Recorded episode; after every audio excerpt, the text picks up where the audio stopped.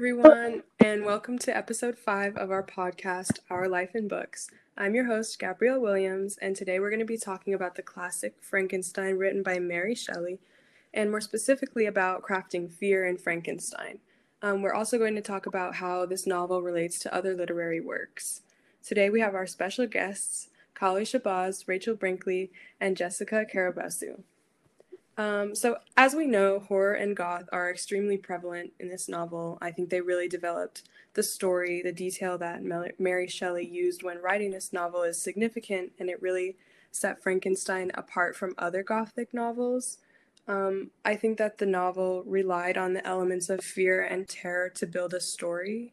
Frankenstein's life, for example, would never have ended up the way it did had he not been afraid of the monster. He spent a lot of his time chasing the monster in fear of what it would do next. He knew of the monster's capabilities.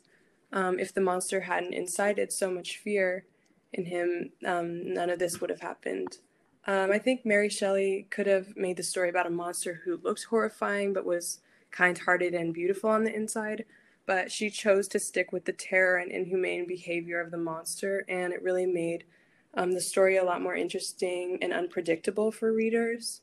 Um, you never knew what the monster was going to do next or whose life would be dramatically changed by his actions. And those are some of the reasons why I think this element of the novel is extremely important. Um, so, my first question to Jess is um, How was Frankenstein horrified and terrified with his creation, and how did his feelings lead to the development and enrichment of the novel? That's a really good question. I believe that when Frankenstein first laid eyes on his creation, he was horrified at how hideous and repulsive the monster physically looked. And it's not uncommon in society for people to judge based on looks rather than what's within a person. And if Frankenstein would have been more welcoming towards the monster, then the monster probably wouldn't have made such venge- vengeful choices. And I feel like Frankenstein kind of terrorized himself with his self created ideas of what the monster was like based solely on how his creation looked. And he just like expected the worst from like such a hideous being instead of embracing his creation and becoming a good parental figure. I think that's a really good point. I definitely agree with you that he you know could have given him a chance or maybe you know not judged him so fast um, based off of his appearance. Um, my next question is for Khali. Um, why do you think Mary Shelley used both horror and terror to build the novel? Thank you, Gabby. Um, so throughout the entire novel, there is terror.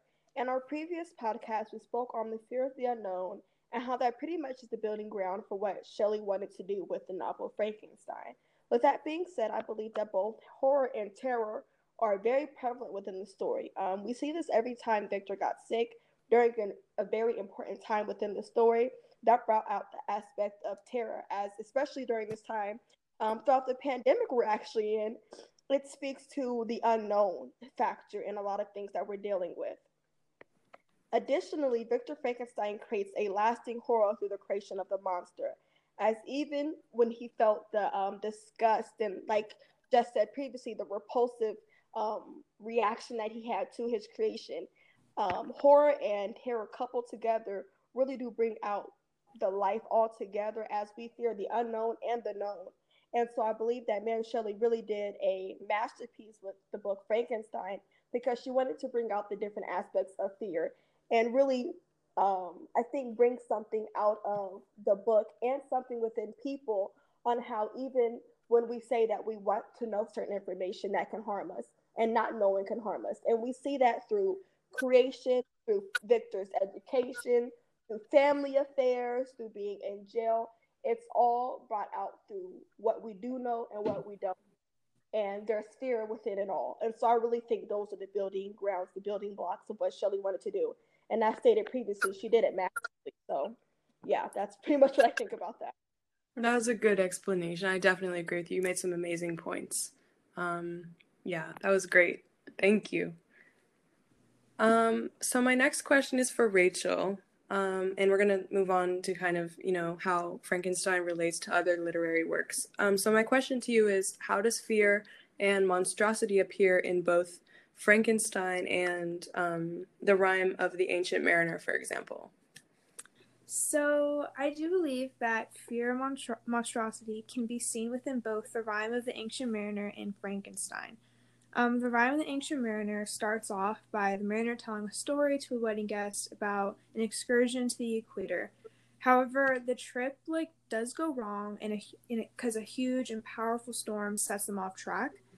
But he ends up personifying the storm, and in the poem he says, "It cracked, it growled, and, and roared and howled, the noises in swoons." And so it's obvious he was scared of this ferocious storm and fearful of the worst.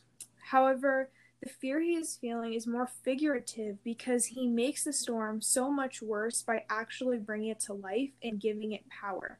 Much can be said about Frankenstein as well. It's obvious Victor is afraid of the monstrosity he created, but in all actuality, he is also scared of the idea of isolation. He turned his isolation in the be- he turned his isolation in the beginning and made a monster out of it. And once the monster turned on him, his fear got the best of him. Toward the end of this, towards the end of the story, we see that Victor has lost everyone he loves, and in the end, he lives his life based off of fear. That was a good point. Those are amazing points point, as well. Guys. Um, I think we made some great relations to, um, you know, other literary works too, and how fear and you know the craft of it all can really um, enrich like any story or literary work. Absolutely. I love that we all had different perspectives, but how it all came together throughout this whole entire little mini series of podcasts that we've had. We really did a good job off of piggybacking off of each other, bringing new insights, connecting it to other literary pieces. Overall, our life in books really does, you know, do a good job at really breaking down what is within the story or the novel. Yeah, I agree. I agree. Um, well, thank you all so much for your points and for being here today. Thank you. Thank you. So